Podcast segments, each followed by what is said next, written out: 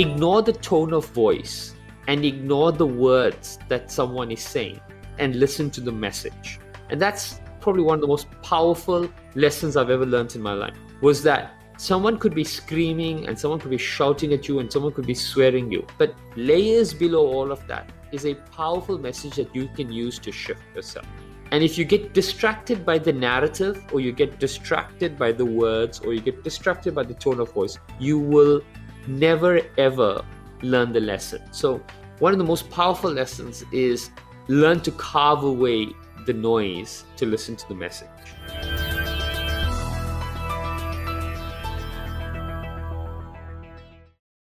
This is episode number 109 of The Inspiring Talk with Shayamal Vallabhjee.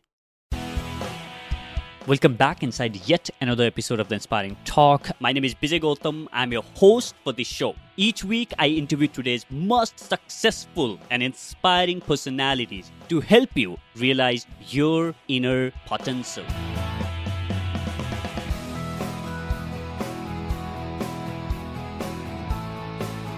I'm excited to bring back Shayamal on this episode of The Inspiring Talk.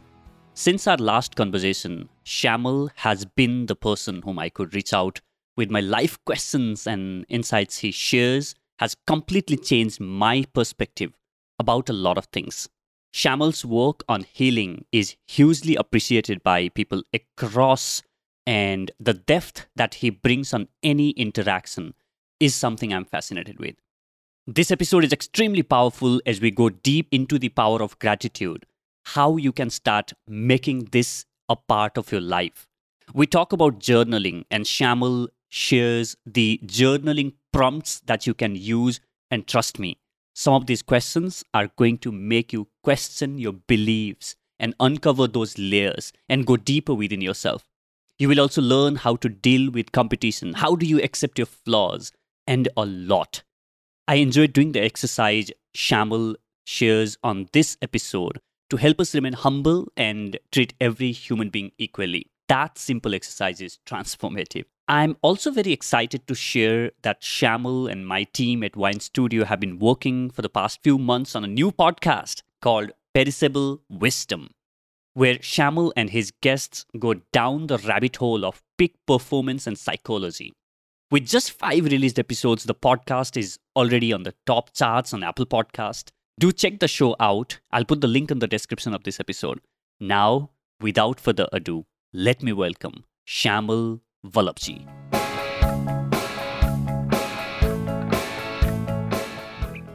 Shayamal, welcome back to the Inspiring Talk. Good to have you back.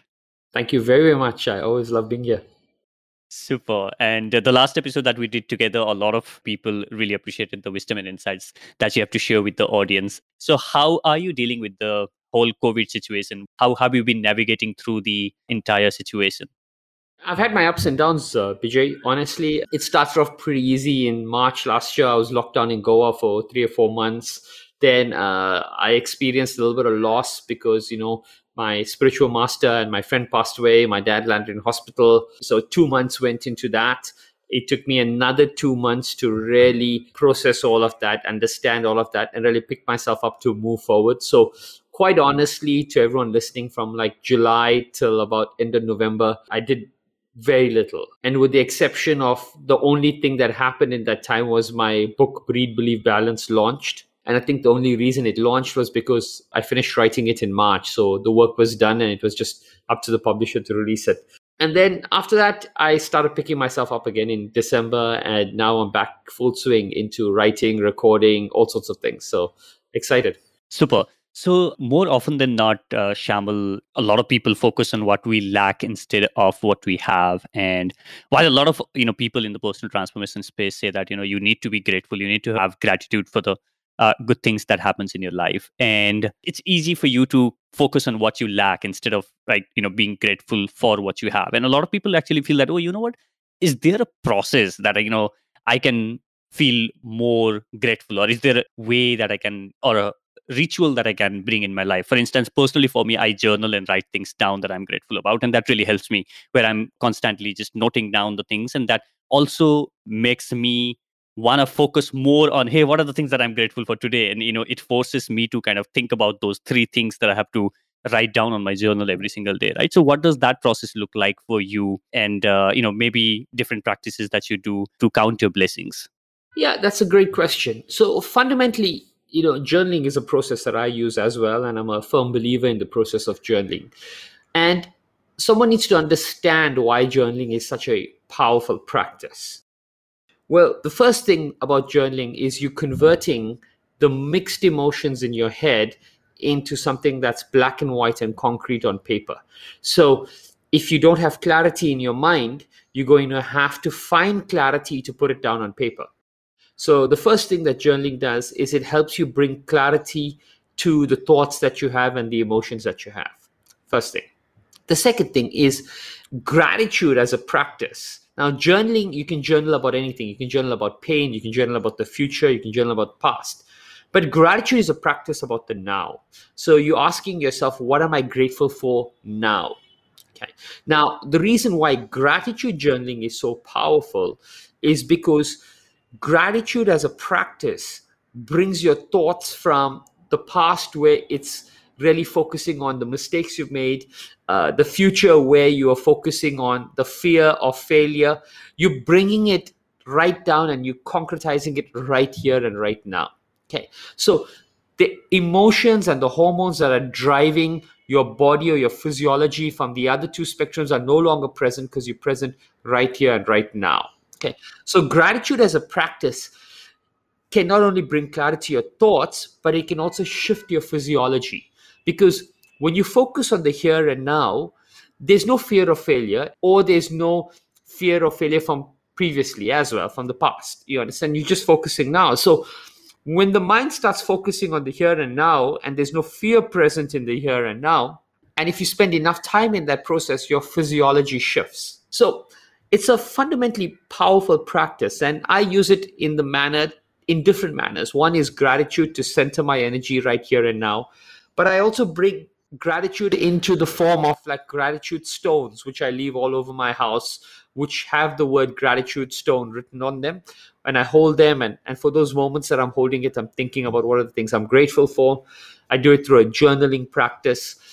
My practices like chanting and meditation in themselves are gratitude practices. My breath work ends with a gratitude meditation where I repeat to myself at least 20 to 30 times, I am grateful for, and I complete the sentence with one thing I'm grateful for. Okay. And each time I force myself to become more mindful of that. The process of journaling is a little different. The process of journaling is where you find clarity, Bijay. And you can only find clarity when you sit with something for long enough. Now, what journaling really helps with is it helps bring awareness to a particular problem, right? But remember, awareness is the second step of healing. The first step of healing is willingness. You must be willing to heal mm. for you to still the mind long enough to draw awareness to it. When you draw awareness to something, you can accept it. When you accept it, you can take responsibility for it. And when you take responsibility for it, then you can focus on the problem and then shift that problem. So, those are the steps of healing. It's willingness, awareness, acceptance, empowerment, and focus. And once you accept these in your life and you bring this in part of your journaling process, you'll find a massive shift in your psychology, in your healing, and you'll be ensuring that every single hurdle you face is moving you forward in some shape and form.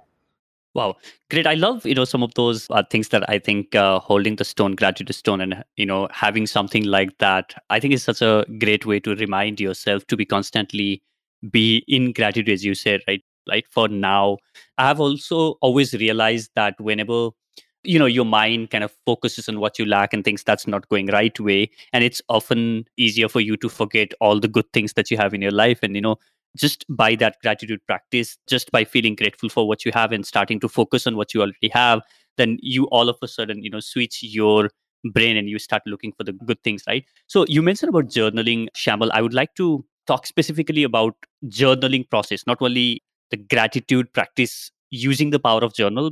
So what is your usual journaling process? Is it like you use a lot of questions, prompts, or it's just you just want to uh, you know start on a blank piece of paper and write what you are feeling and thoughts that's going on ahead or it depends on you know uh, what is it that you want to journal about the first thing i do is i'm always building a list of prompts that I can answer.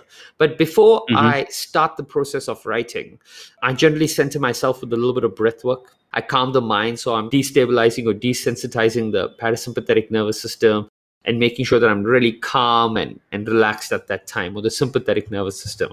And after that, I set an intention for that practice. So, what is it that I'd like to find from here? What is the clarity I'd like to bring?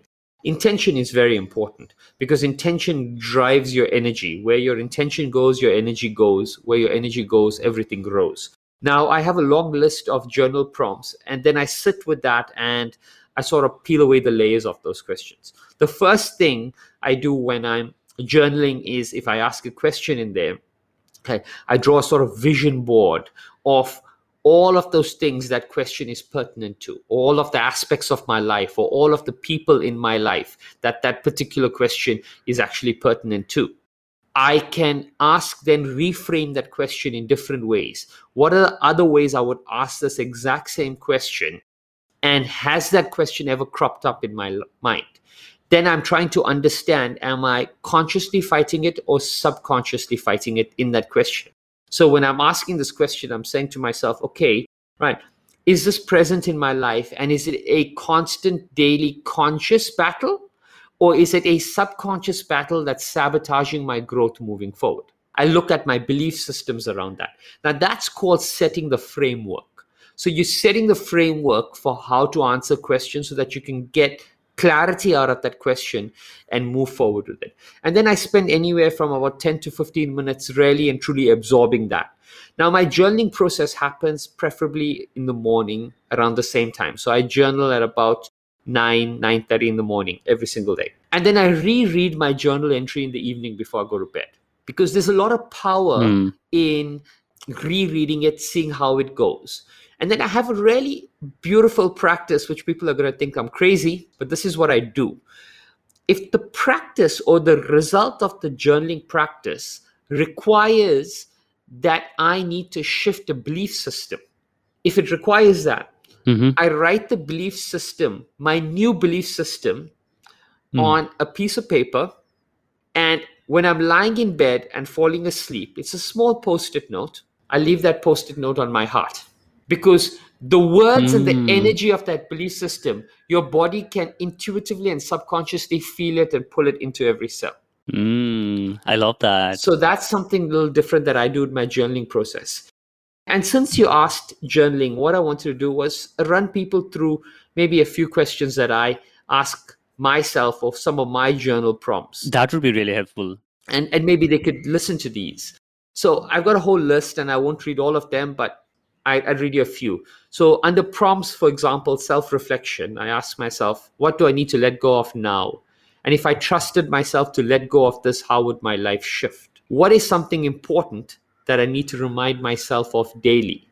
Can I surrender to my thoughts, feelings, and emotions?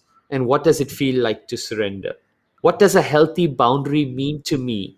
And can I recognize it in my life? What is the kindest thing I've ever said to myself?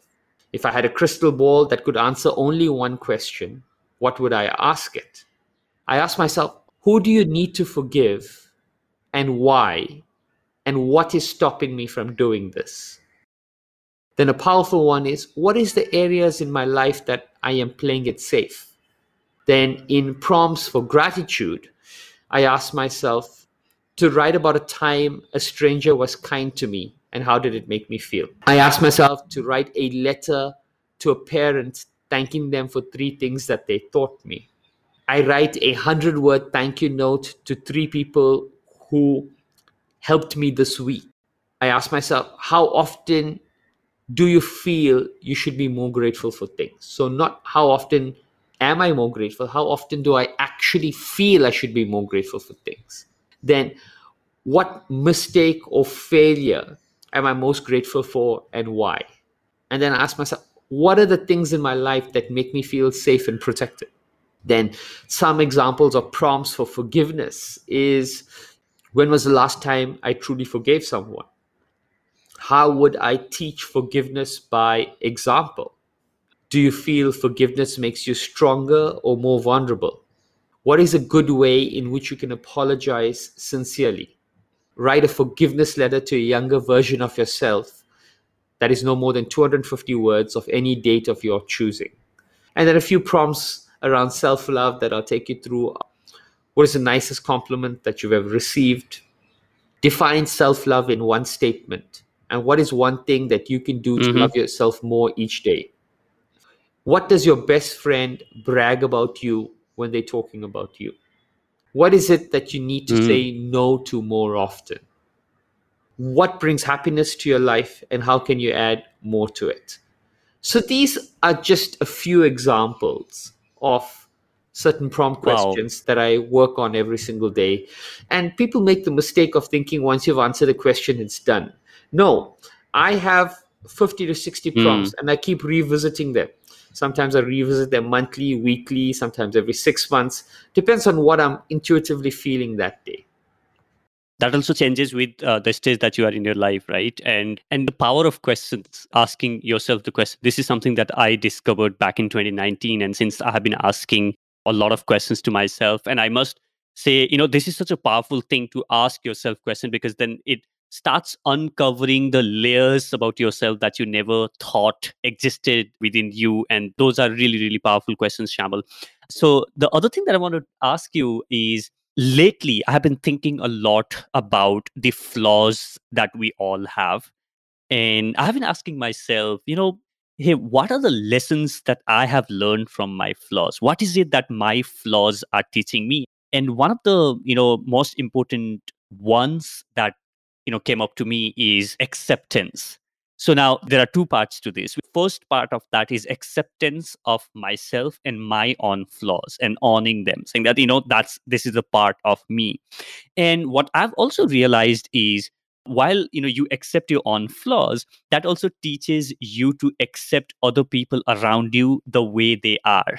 Because you know you have learned to accept your flaws then you are not looking for perfection in someone else because you realize that oh you know what? I am myself not a perfect person and i can't expect someone else to be the perfect. And so acceptance is one of the important lesson that i realized you know my flaws kind of taught me. So are there lessons that you have learned from your flaws and if yes then what would be those lessons I've made a lot of mistakes in my life, and you ask it in a very nice way. The first question is Have you made mistakes in your life? Okay, and I think everyone will say yes to that. Then the next question that follows up, if you look at the linearity of the rational mind, is Have you learned from it? The answer is no, that will take you down a different organogram. And the answer is if it's yes, then what have you learned from it? And then you can chronologically look at the power or the impact of those failures or those learnings in your life. So, a few ones that you're asking. The first thing I learned is that, you know, I come from the world of professional sport, and the world of professional sport is not a very kind place at times. We talk about love, we talk about hmm. compassion, but really, often we love each other, but the tone of voice and the words we're using are not very loving at that moment because we work in a high pressure, cutthroat environment. Everyone looks at the athlete that is at the top and everyone wants to be the athlete. But trust me, there's an equally larger population of people who are trying to be the you in that environment because there's one physio, there's one doctor, there's one sports scientist in that environment. And everybody wants to be that person as well. So it's quite cutthroat in some shape and form. So the first lesson I learned, which was really powerful, was to ignore the tone of voice and ignore the words that someone is saying and listen to the message. And that's probably one of the most powerful lessons I've ever learned in my life was that someone could be screaming and someone could be shouting at you and someone could be swearing you. But below all of that, layers below all of that is a powerful message that you can use to shift yourself. And if you get distracted by the narrative, or you get distracted by the words, or you get distracted by the tone of voice, you will never ever learn the lesson. So, one of the most powerful lessons is learn to carve away the noise to listen to the message. Linked to that one, there is another powerful lesson, which is try to learn from the people who disagree with you the most. They're your greatest critics, mm. and your greatest critics will always give you the biggest mm. direction. So, learn to learn from those you disagree with. Yeah. Then, when it comes closer to home with relationships and people, you know, I used to always get upset a lot. I used to react. I used to have these knee jerk reactions. And I realized that knee jerk reactions erode the dignity from every single relationship. So, the one thing that I learned and one lesson that I have really brought into my life, and I'm proud of how I brought into my life, is that I'm very intuitively aligned to when a person's energy is off center and when a conversation is not going to go in the manner that it is, or how they frame that question.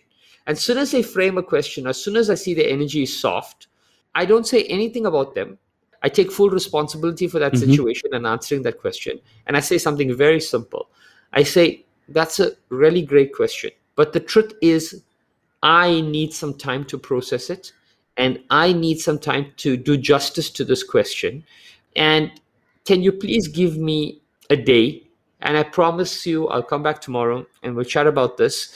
And I'll bring more concrete answers, more concrete thoughts and feelings. Right now, your question's powerful. I want to do justice to it, but I'm caught unawares. And I don't think I can do justice to it in my current state of mind. So, to honor you, to honor the relationship, to honor everything, I'm going to take some time. And what I'm doing by taking time is I'm really giving their neurological system a chance to just reset, to calm down, so that when I do revisit this conversation, we can have a more fruitful conversation around it. Plus, I'm also giving myself the time to process it. And I think another powerful lesson that I learned is that do not allow yourself to be rushed by external circumstances or by external situations. If you are a trauma surgeon and your patient is dying, by all means be rushed. If you need to have a conversation, it is not a high pressure situation or a situation that dictates you needing to rush. You know, learning from that, a lot of people give, and this is, I don't know how this will land with everyone, but a lot of people give a heightened sense of importance to the things they do you know they're mm. not that important yeah even a pilot i was having a conversation with the pilot i said so how important is what you do and, and he gives me this long 20 minute call about how important and how many variables and stuff. I said yeah but really and truly everything's operating on autopilot and you're there in case of emergency. So the importance of your job kicks in in really difficult extenuating circumstances which is bad weather or foggy weather or things like that where a system has failed which you'll probably be called on about four or five times over the course of your career. Not every single day. And what people don't realize is that when you give yourself a heightened sense of importance for the things you do you create a heightened sense of expectation for the things you do.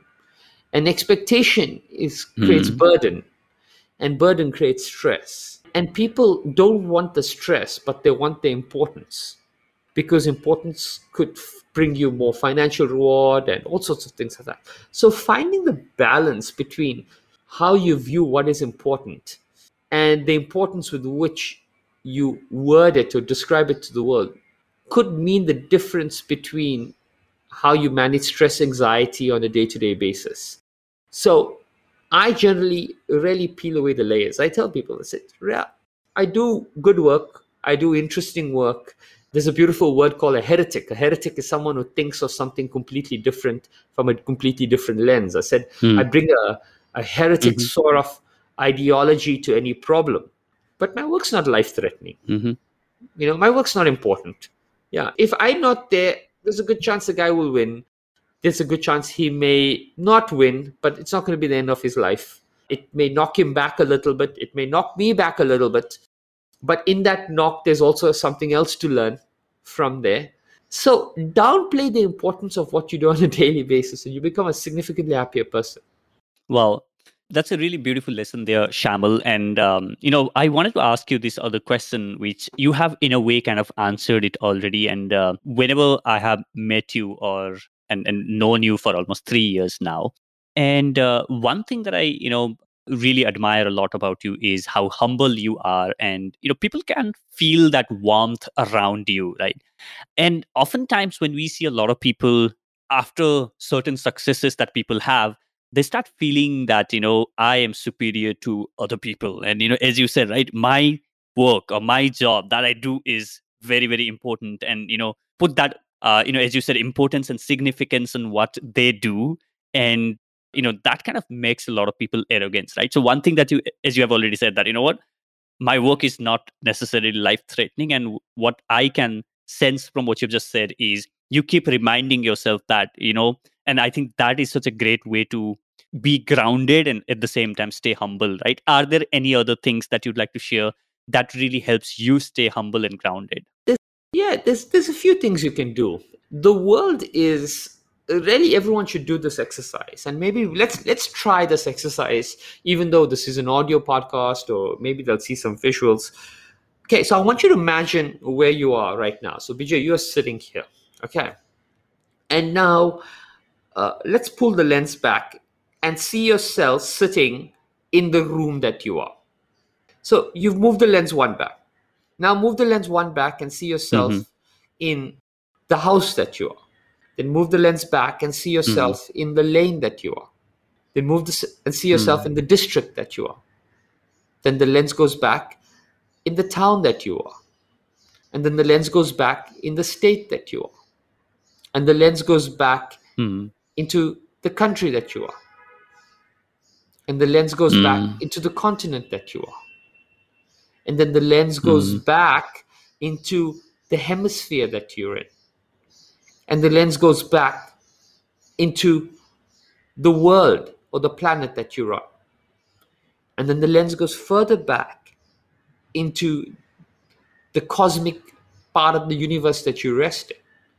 And the lens can go further back into the big dark universe where you now in relation earth is in relation to saturn and jupiter and pluto and the milky way and right now you can't even see Earth. That's the size of Earth in relation to everything else. And the lens can go mm-hmm. even further back till everything melts into nothingness. And then it comes back all the way through the Milky Way, through the cosmos, till you see Earth. Then you narrow until you see the hemisphere. Then you narrow until you see the continent. Then you narrow until you see your country. Then you narrow until you see your state then you see your district, then you see your city, then you see your lane, then you see your house, then you see your room, then you see you. And now we take it in and we go further down, and I can't see you anymore. I see a cell. And then I go deeper down and I don't see a cell, I see what is inside a cell. And then I go deeper down and I don't see what is inside a cell. I just see everything that looks like cosmic matter, exactly like what the universe looked like. And I go deeper down and I see that even what is there is moving and has life. And I go deeper down into the cellular structure of that and I see that even matter exists in that point of view. And then I bring myself back up again. Now, if you've closed your eyes and done this journey with me, you have really and truly melted yourself into nothingness on both extremities. Mm-hmm. Now, when you absorb this realization, then what is there to be proud about? What is there to be arrogant about? Mm. Who you are and the perception of who you are, right, is only in relation to a minuscule part of reality. But the larger cosmos of reality we are not even identifiable. We're not even there. We're playing a role in it. So just doing this exercise every now and then will help you ground your reality into nothingness. Right? Doesn't mean you are nothing. Right? You're still valuable. You're still mm. the essence of energy.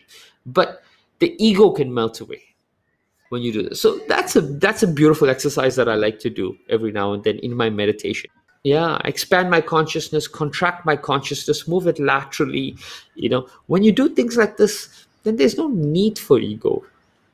Great. So i want to switch a little bit of a gears here and uh, Shayamal, as you mentioned earlier as well uh, the cutthroat competition world that's the sports where you come from and where you have trained athletes and helped them with their performance, right? And in the sports worlds, you're constantly competing with someone else, right? But in the real life scenario, right, competition usually is not a good thing for one's own mental peace. And obviously that might help you to maybe grow in a you know in unhealthy way maybe you know with at the cost of your maybe the mental peace i would say so then you know so let's say when you i want to know this from you okay? So when you feel competitive or when you feel like you know you are comparing with someone else what is the brief to yourself? Or how do you kind of balance that with the fact that oh you know what? I have my own path and i have my own growth journey and you know i don't have to really compete with someone else?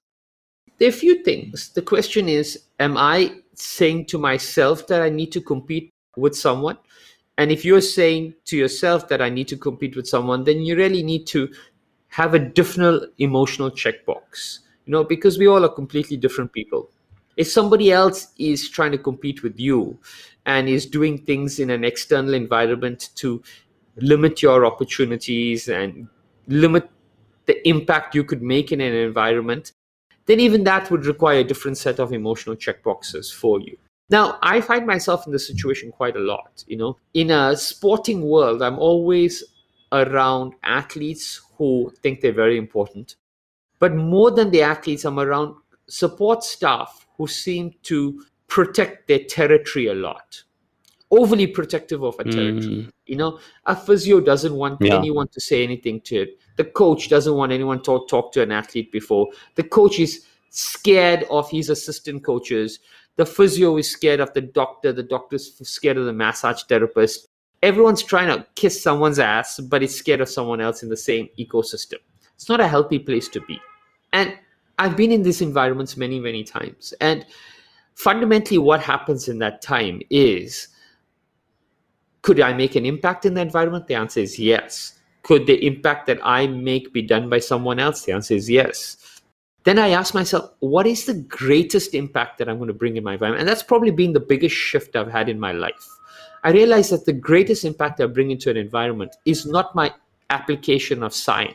The greatest impact I bring into an environment is my energy, is my ability to get everyone to just pause for a moment to look at things from multiple perspectives and possibilities. Not everyone can get you to just sit silent for a while. That's a talent, that's a skill that I work at. And the person who gets you to pause for a moment can then give you the power to look at something from a different multi-directional multi-planar perspective. And i realize that that's the greatest thing that i'm going to bring to table. And what i'm trying to do is i'm trying to bring that all the time. But i'm never fighting in an ecosystem. If i feel that the opportunity is not presenting if i feel that what i'm going to say is going to come at the expense of upsetting the environmental energy or the culture, then I don't say anything. Mm-hmm. I step step away from the environment because you'll understand when you do the cosmic expansion exercise, you realize that even in that change room, the culture in that change room is more important than you. It's bigger than you. The team is bigger than you. And once something is bigger than you, it should take more importance or more precedence than you. Right. Mm. Now, ego is a pseudo of what we think is big. So some person may think, I scored more runs, I'm a bigger player. No, you scored more runs for sure. Mm. But on a human lens, we have the same number of bones, the same blood flowing through us. You've expressed your talent in a different way that is more recognizable in the current ecosystem. But you should practice mm. realizing that you and I are equal. Now, the reason why the culture is bigger than both of us is because it took you mm. plus me plus 20 other people to make the culture. You know that's why it's bigger than, mm. than all of us. So when you understand your position in an environment it's very easy to understand the energy you bring in and how to drive that energy into that ecosystem. When you're unaware of the role you play in an environment then the ego takes over when the ego takes over, you're now going to start operating from a part of your brain that wouldn't make you very proud. Yeah, in the last few questions, Shayamal, one of the things that's constantly coming up and which is the basis of a lot of things for one to realize is awareness, right? For you to heal, you got to be aware of you know first as you said like you gotta be willing to it and then you know the very first step after that is you gotta be aware of it right for you to you know be centered and humility the first step again is like you gotta be aware of where you are and you know even the whole exercise of uh, you know that you suggested is kind of bringing the awareness right? So for somebody whom concept of awareness is completely new how can one start maybe you know becoming more aware of the things that's going on in their life so that they can start developing this? What are the few things that you suggest? Like for me personally i realized you know meditation is one of those things that has helped me to calm down slow my mind and just look at the thoughts that's going on on my head and you know that really helps me bring the awareness and understand what's going on right? Yeah so the first question is where do you want to shift your life? What aspect of your life do you want to shift? Do you want to shift in your career? Do you want to shift mm-hmm. in your relationships? Do you want yeah. to shift in your mental health? Do you want to shift in your career? So draw your awareness to the area that you want to shift then fundamentally let's go back to the five steps of healing the first question is am i willing to do what is needed to shift if the willingness is mm-hmm. not there awareness won't follow so a lot of people and this is the first tipping point 99% of the world have a desire to improve. 1% of the world are willing to do what is needed to have that desire manifest. So, very simply, what is the quotient of willingness that you have to move your life in a certain direction within that plane that you pick? That willingness will drive hmm. awareness. Now, depending on where you are. So, if, for example, sorry to cut you, but yeah, I mean that shows up, right? If you are willing, then you are ready to take every action that is required for you to make that change and shift, right? Absolutely. Absolutely. It shows up in many shapes and forms, and the awareness is now a byproduct of that. So once you're willing to do a change, mm. you start automatically asking yourself, What do I need to change? Just that question itself is mm. awareness, isn't it? So yeah. awareness is a byproduct of willingness. Once you're aware, mm. then you hmm. can start yeah. taking responsibility and action into play. So fundamentally, awareness is simply a byproduct of willingness. So you may be aware of a problem, right? But the awareness of a problem and the awareness of what is needed to change that problem are two completely different things. Like, for example, mm. I'm aware that I need so much of money to retire. Let's take an example. I'm aware I, I need a million dollars to retire, hypothetically saying. Am I willing mm. to hmm. work a little harder to get that million dollars? Answer is no. Right? End of the question. Right? Because I can't ask the next question of what should I do? Because you're not willing to do. Now, mm. scenario two, I need a million dollars to retire. Am I willing to do something different to get that million dollars? Answer is yes. Question What is it that I'm willing to do differently to allow that million dollars to? What is it that I'm willing to do differently is awareness awareness followed mm. willingness. That's beautifully explained. It begins with the willingness. And the first question that you ask when you say, like, hey, what is it that I need to change? What is it that I need to do to change the current scenario? Right? If I want to go from A to B, then, you know, what is it that about A that I need to change so that I can move towards B? Then that's how you develop the awareness. First is the willingness. That's a beautifully explained, Shayamal. So, one thing, you know, Shayamal, I really get fascinated with the people like you who have this depth of understanding about the life and uh, you know a lot of wisdom about life in general and uh, has got a lot of answers to the you know questions about the life. How do you educate yourself? Like how do you take in the information process them? And how do you kind of first learn? And i, I want to also like there are a lot of questions that's going on in my head like i want to ask all of them at once. So let's first begin with how do you learn? What is the process of taking up the information? And we'll move to the second part which is how do you kind of connect the dots and the different things that you have learned? Is there a way that you kind of organize all of your learning together so that you can use them at the relevant place? I'm just curious to know that. The first are few fundamental steps if i'm looking at my life one is the willingness to learn from anybody and everybody. So i don't have a set of mentors that i go to for all answers and i do not get distracted by the popularity or success of a person so right now for example mm. you know everybody wants to learn from a vijay shekhar sharma or a kunal shah or someone like that you know or a bhavish agrawal But the truth is that an entrepreneur in a small shop who has failed as much can teach you as much about life, right? So the willingness to learn from everybody is super important. The second thing is I learn from multiple fields. So I'm always reading and studying about people in aeronautics, in art, in architecture, in biology, in cosmology, in astrology.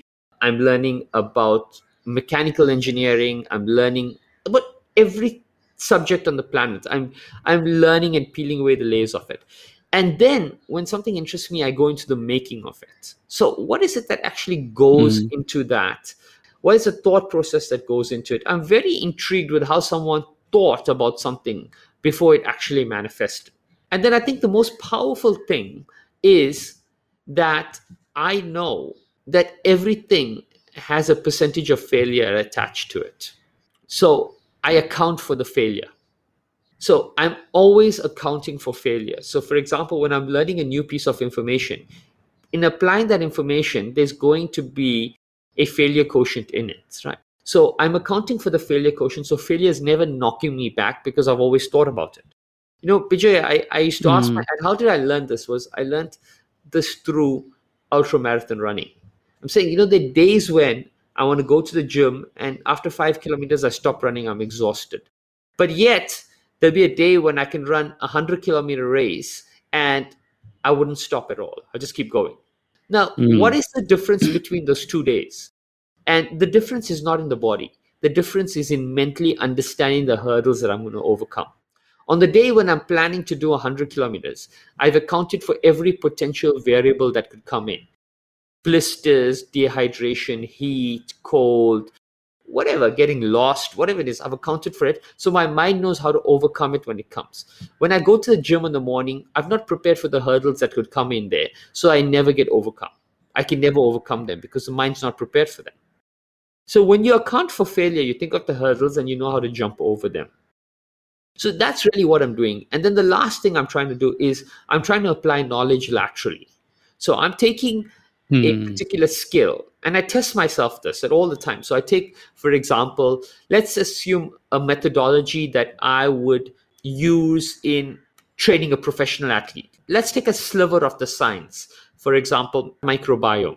I am testing gut microbiome. And I know that understanding your gut microbiome can help with your food ingestion, which can help with performance. Right. Now, the question is how do I bring the same level of science with the same level of importance and the same level of urgency to a chartered accountant, to a painter, to a sculptor, mm. to a teacher, to a doctor. Doctor's the easy one, to an astronaut, to a person in a minefield? How do I take that same piece of information laterally everywhere? And what that's doing is that's mm. teaching me the art of how to laterally use a skill and how to laterally use a piece of information. And the more you do this, you get used to thinking laterally. And when you get used to thinking laterally, mm. life becomes a very, very interesting place. Yeah that's a really interesting piece and i'm gonna pick some of those things that you've shared there and you know implement in my own life so the other thing shayamal that i want to ask to you is because you know when you are at a certain stage doing certain things there are so many people who want to mm. work with you or maybe there are so many so one could be in the professional level right where, where people want to work with you or others could be on the social circle or your you know people that you have known come up with the requests and the things that they want to do with you or together with you. And there might be things where that does not resonate with your value system or is not a priority for you or is not to help you in any way to kind of go towards the goals and the vision that you have for your life. And how do you say no to those kind of requests? Is there a way that you use or a template that you use or the heuristics that you use to kind of say no to the things that really do, does not resonate with uh, you know what you're trying to do? So for me, and I mean, this is not a great answer to be honest, and it's not an answer I would ask everyone to apply. But the thing that works for me is very simple. All I'm doing is I'm looking at the quantum of time a person needs from me. And the reason I'm looking at that only is because if people are asking me to jump on a 30 minute call or a chat or a podcast recording, I'll say yes to 90% of them. Why? Because it's not about how big that person's following is or whatever. If one person is mm-hmm. listening to, to that podcast and it gives me the opportunity to impact that one person, I take it. But the second thing mm. is that, you know, most people make the mistake of always wanting to associate with people who can move them forward. But remember, you are mm. the hmm. person who can move someone else forward. You understand? Yeah. So, absolutely. If one hour of my day can go to propelling someone's life forward in a direction that can help them become more impactful, more sustainable, give them more direction and more purpose, that's an hour well spent. So the mere decision making for me is how much of my time is it actually going to take?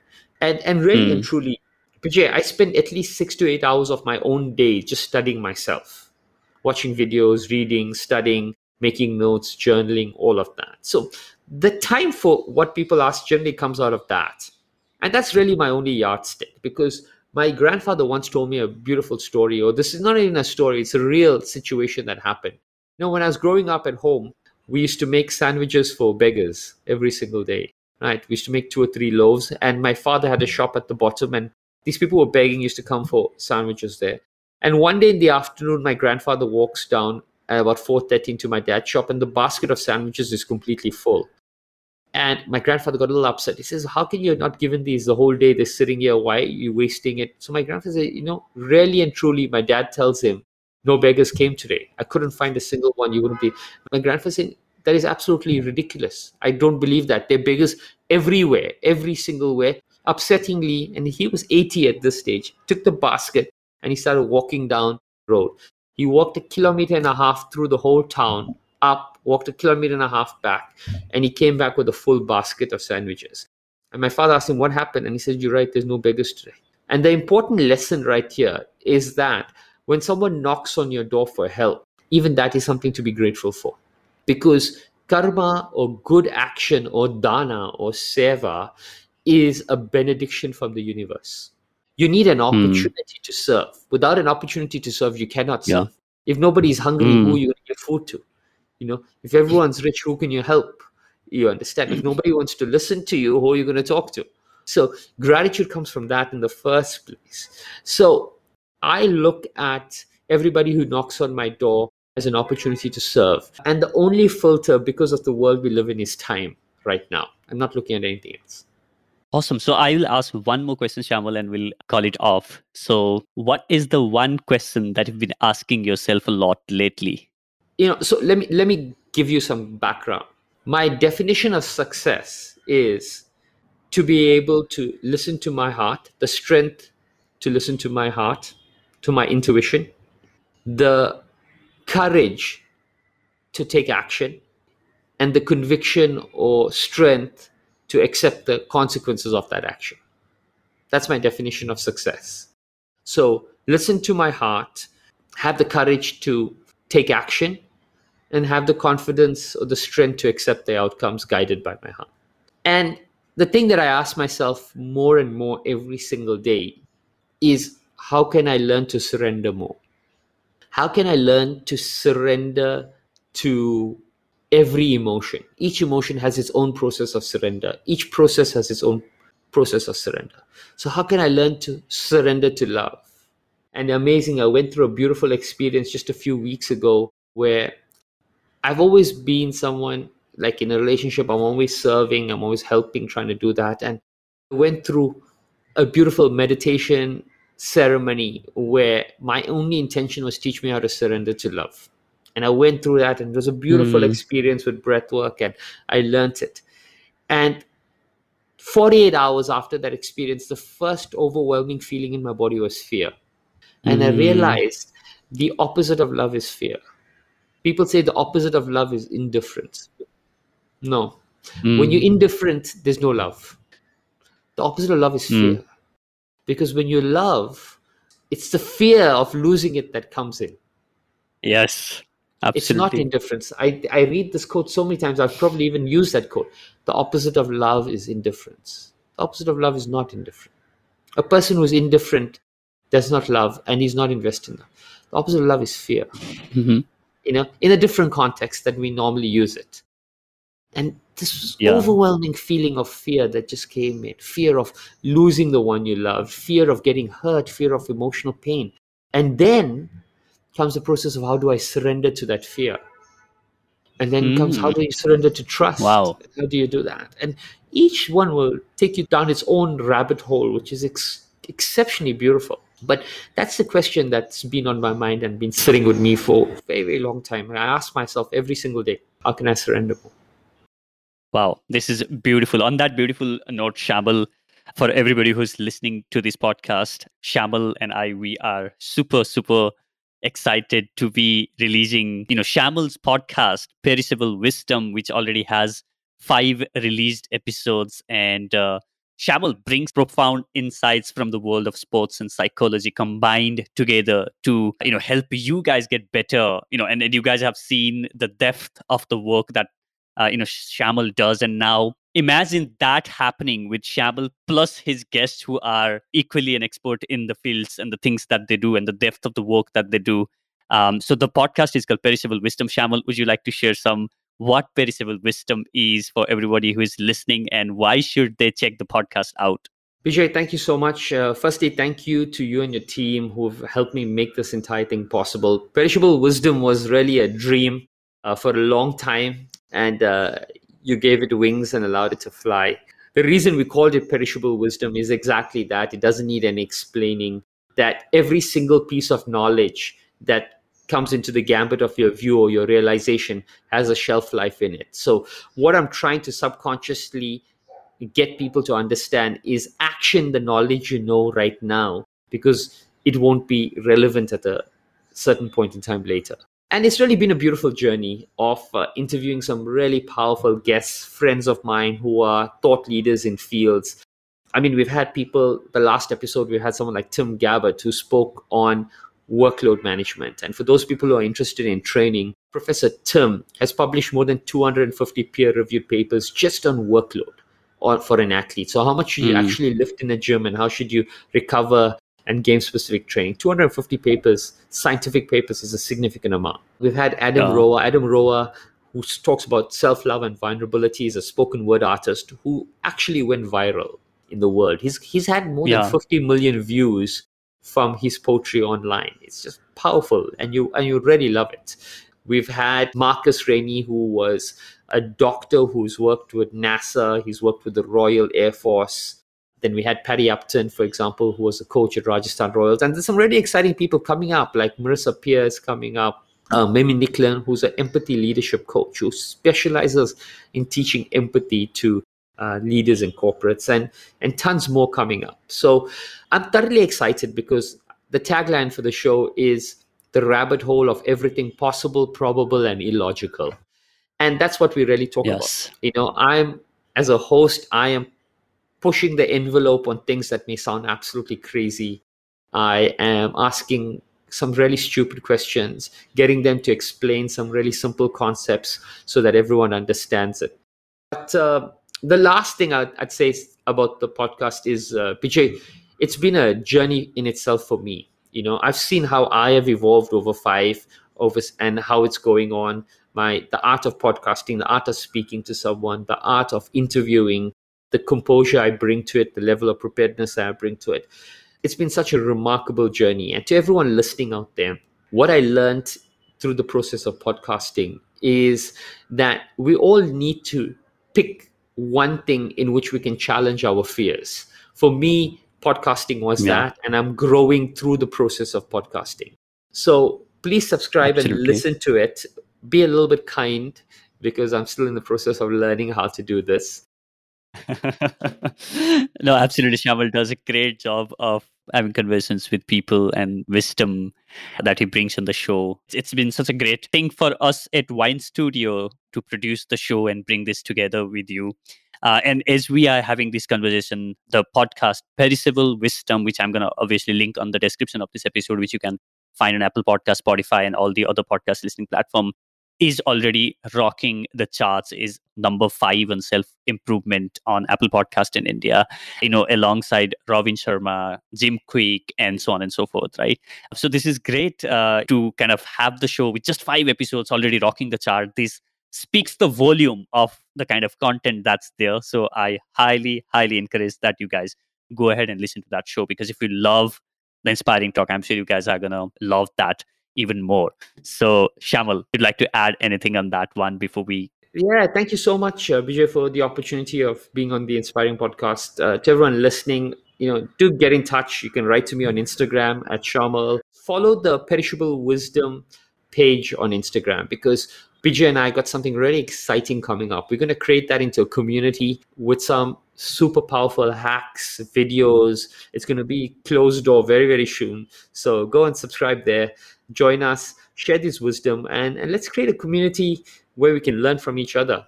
Yeah, absolutely. So that's basically giving the platform for the people who enjoy personal transformation, who love getting better in their life.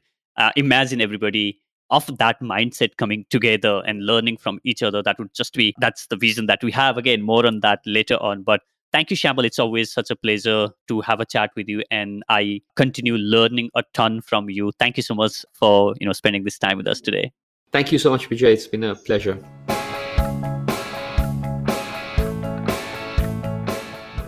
Thank you so much for listening to this episode of the Inspiring Talk podcast. You can subscribe to the show on Apple Podcasts, Spotify, JioSaavn, or wherever you get a podcast from. And don't forget to check our new podcast called Perishable Wisdom by clicking on the link shared on the description below or searching for Perishable Wisdom on your favorite podcast app. You can access the show notes of this episode by visiting theinspiringtalk.com forward slash 109. Thank you so much for listening. I'll catch you in the next. Now, go out there and do something inspiring.